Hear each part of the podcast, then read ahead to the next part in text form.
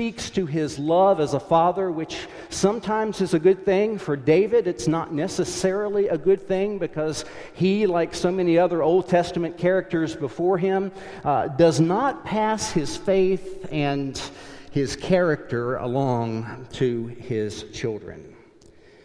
It's about a father's love who, even after Absalom has attempted a coup, Absalom has gone to Hebron and declared, I am now the king, my father is not. Even after that, even after his forces and David's forces are fighting, fighting, when he finds out that Absalom is dead, one of the most plaintive verses in all of Scripture. Oh, my son Absalom, my son, my son Absalom, if only I had died instead of you. Oh, Absalom, my son my son. So, as we look at this father's love, we can pay attention to the setting. The setting is that all of this happens after David's fall. And by David's fall, I mean that awfulest of scenes in David's life. When he looks out from the roof of his house, not being there with the army that he has sent out, but instead at home and idle as he looks out and sees Bathsheba, as he finds out that she's married and sends in her husband's hand his own death warrant. This is after David's fall. After David's fall, his life becomes more difficult than ever before. After David's fall, there's a sense that things have changed in his kingdom. One of the things that's changed in his kingdom is that he and Bathsheba lose a child.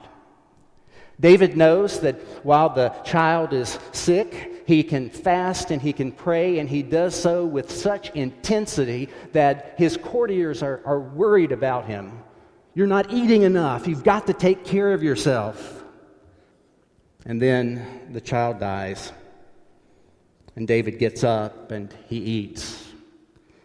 There's the poignant loss of the child. But David has also shown himself to be an indulgent father. He has shown himself to be somebody who lets people get away with things that maybe they shouldn't get away with. His son Amnon. His son Amnon had actually behaved in horrific ways toward his sister. And we find this in 2 Samuel 13. When David heard all of these things, he became very angry, but he would not punish his son Amnon because he loved him, for he was his firstborn. Now, Absalom is the full brother of the sister who has been violated. Absalom is the full brother and therefore takes matters into his own hands. Absalom kills his brother to avenge his sister, and then Absalom flees. I do want you to notice who's killed. It's the, the firstborn, it's the one who would traditionally take over.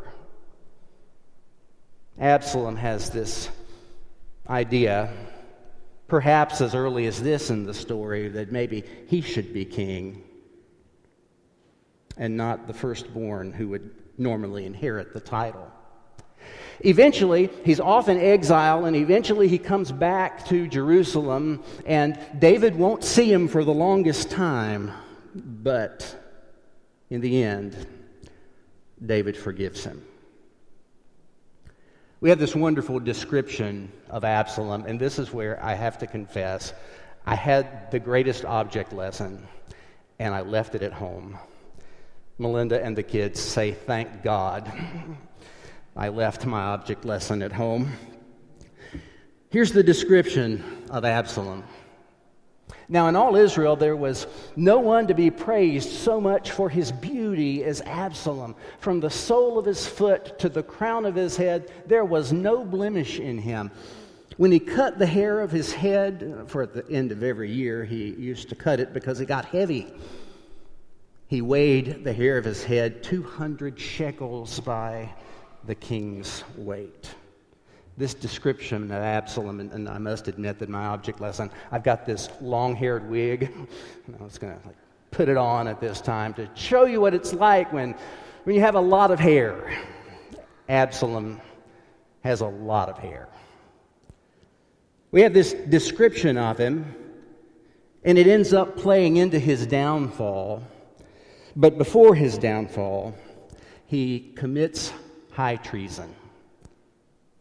Here, we find that after he has fled and after he has come back, and David won't talk to him for a while, but eventually David decides that he'll talk to him after all. And after four years, Absalom said to the king, Please let me go to Hebron and pay the vow that I've made to the Lord.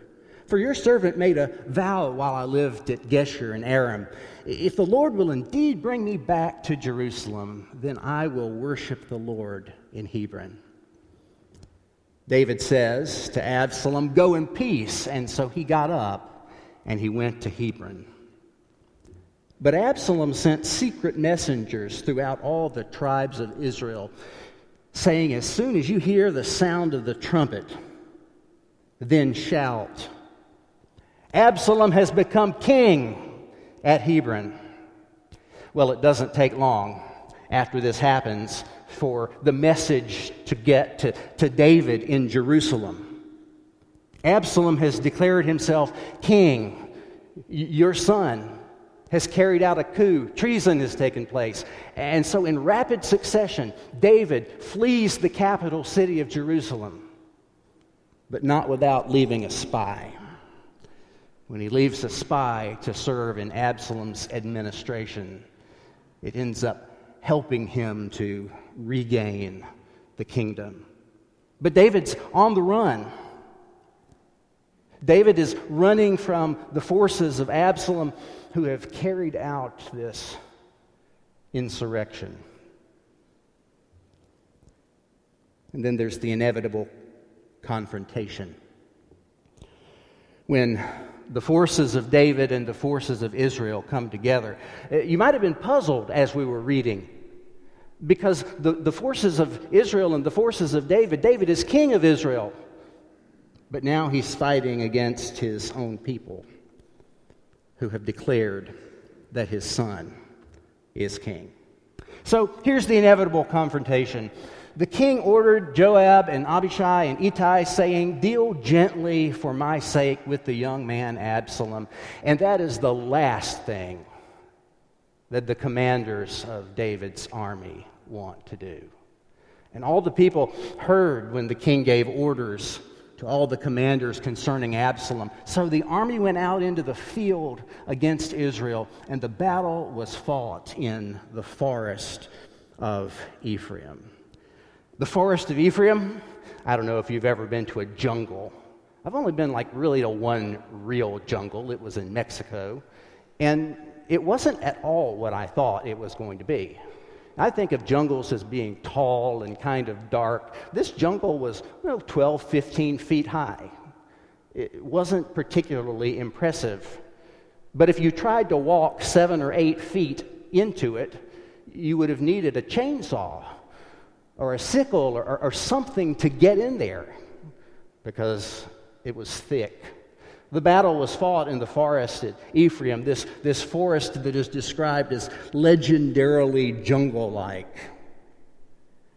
The scripture even says that the forest ate more men than the army did. The men of Israel were defeated there by the servants of David. And the slaughter there was great on that day.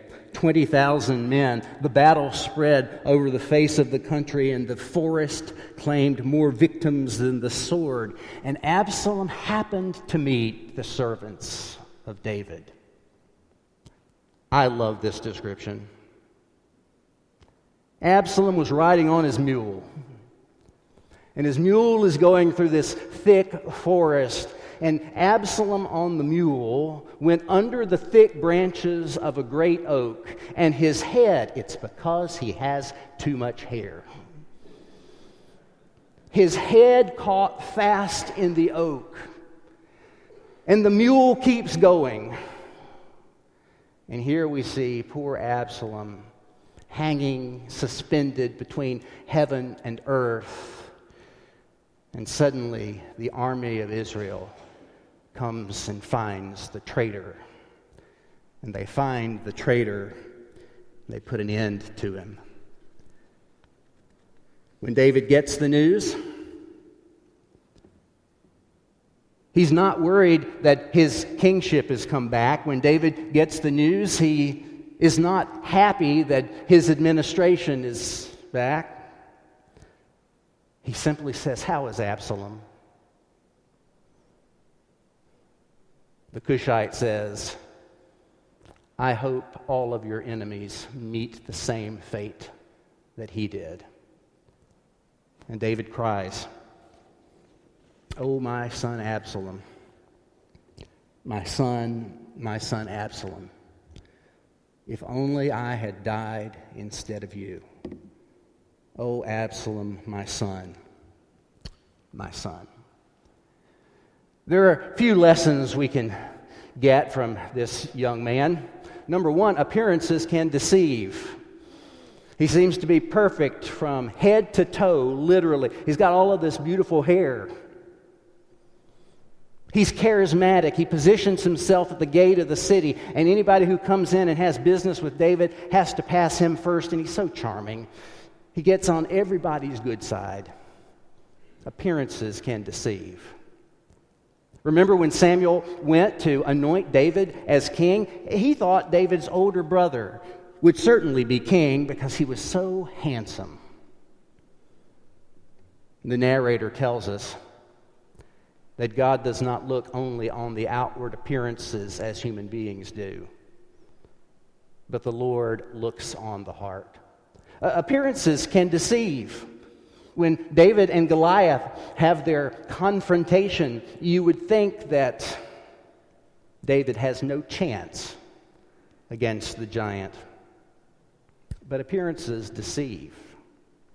When Jesus was going into Jerusalem in the triumphal entry, when everyone was saying, Hosanna, Hosanna, blessed is he who comes in the name of the Lord, Hosanna in the highest. When Jesus was entering into Jerusalem, there were all kinds of expectations that he was going to take the throne. Appearances can deceive.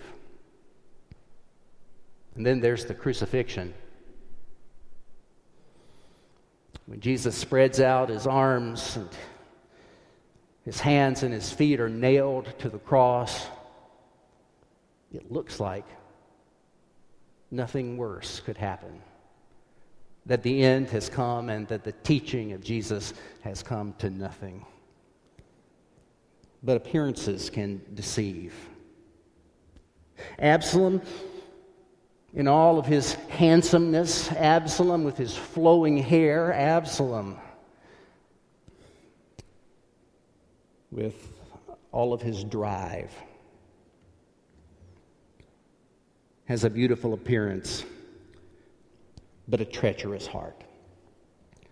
The Bible says that Satan comes, sometimes described as, or sometimes disguised as an angel of light, because appearances can deceive.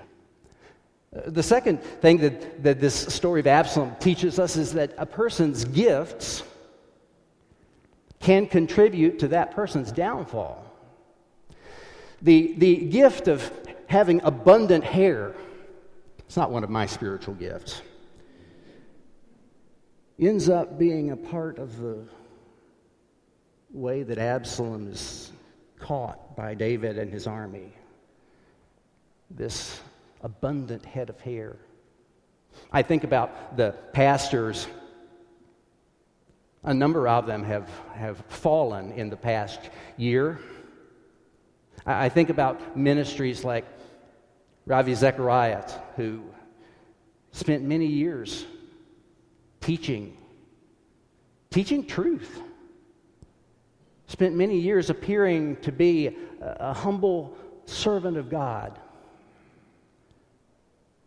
It takes a certain set of gifts to go from leading a study in a room to having a multi million dollar ministry. It takes a certain set of gifts which can be used for good, but which can also be used for ill.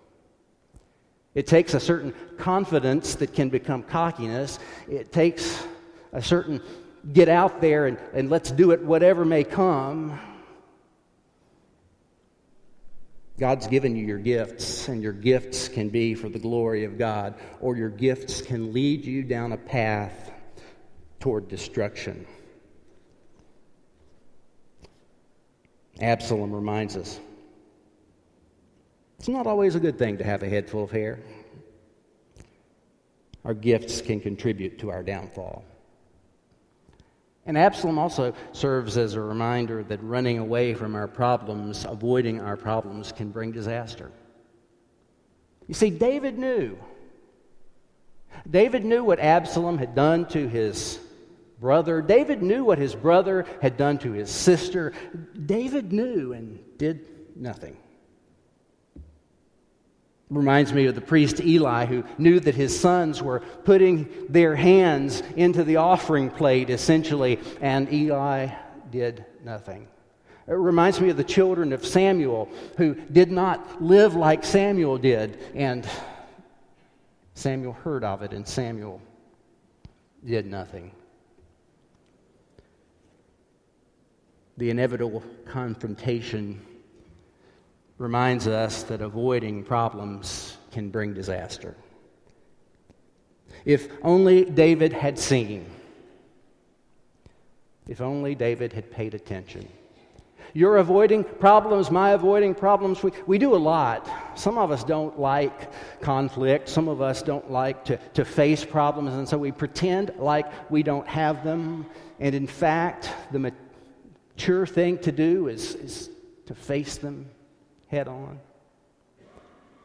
We've got this sin that has crept into our hearts, and, and try as we might, we'll never have peace until we stop avoiding the problem of needing to repent and embrace God's new life. Avoiding the problems of what God intends for us and how far we are from that. Avoiding problems can bring disaster. The story of Absalom intrigue, espionage, war. The story of Absalom is also the story of a father who loves his son and who has this difficulty being both king and father who, who faces this very real desire for his son to be in his life and with him, but he sees that desire nearly bring an end to his own kingdom. We have adventure in life. We all have those times when there's action, those times when we wish things would slow down a bit. But it says God accompanies us through these things. That we learn these lessons of Absalom.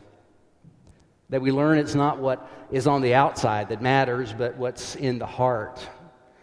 Uh, we learn that uh, a person's gifts, my gifts, that which I can do well, can also destroy me if I use it wrongly and we learn the hard lesson that avoiding problems simply brings those problems to a head in new and sometimes dangerous ways. What lessons does Absalom teach you? What are you avoiding that you need to confront?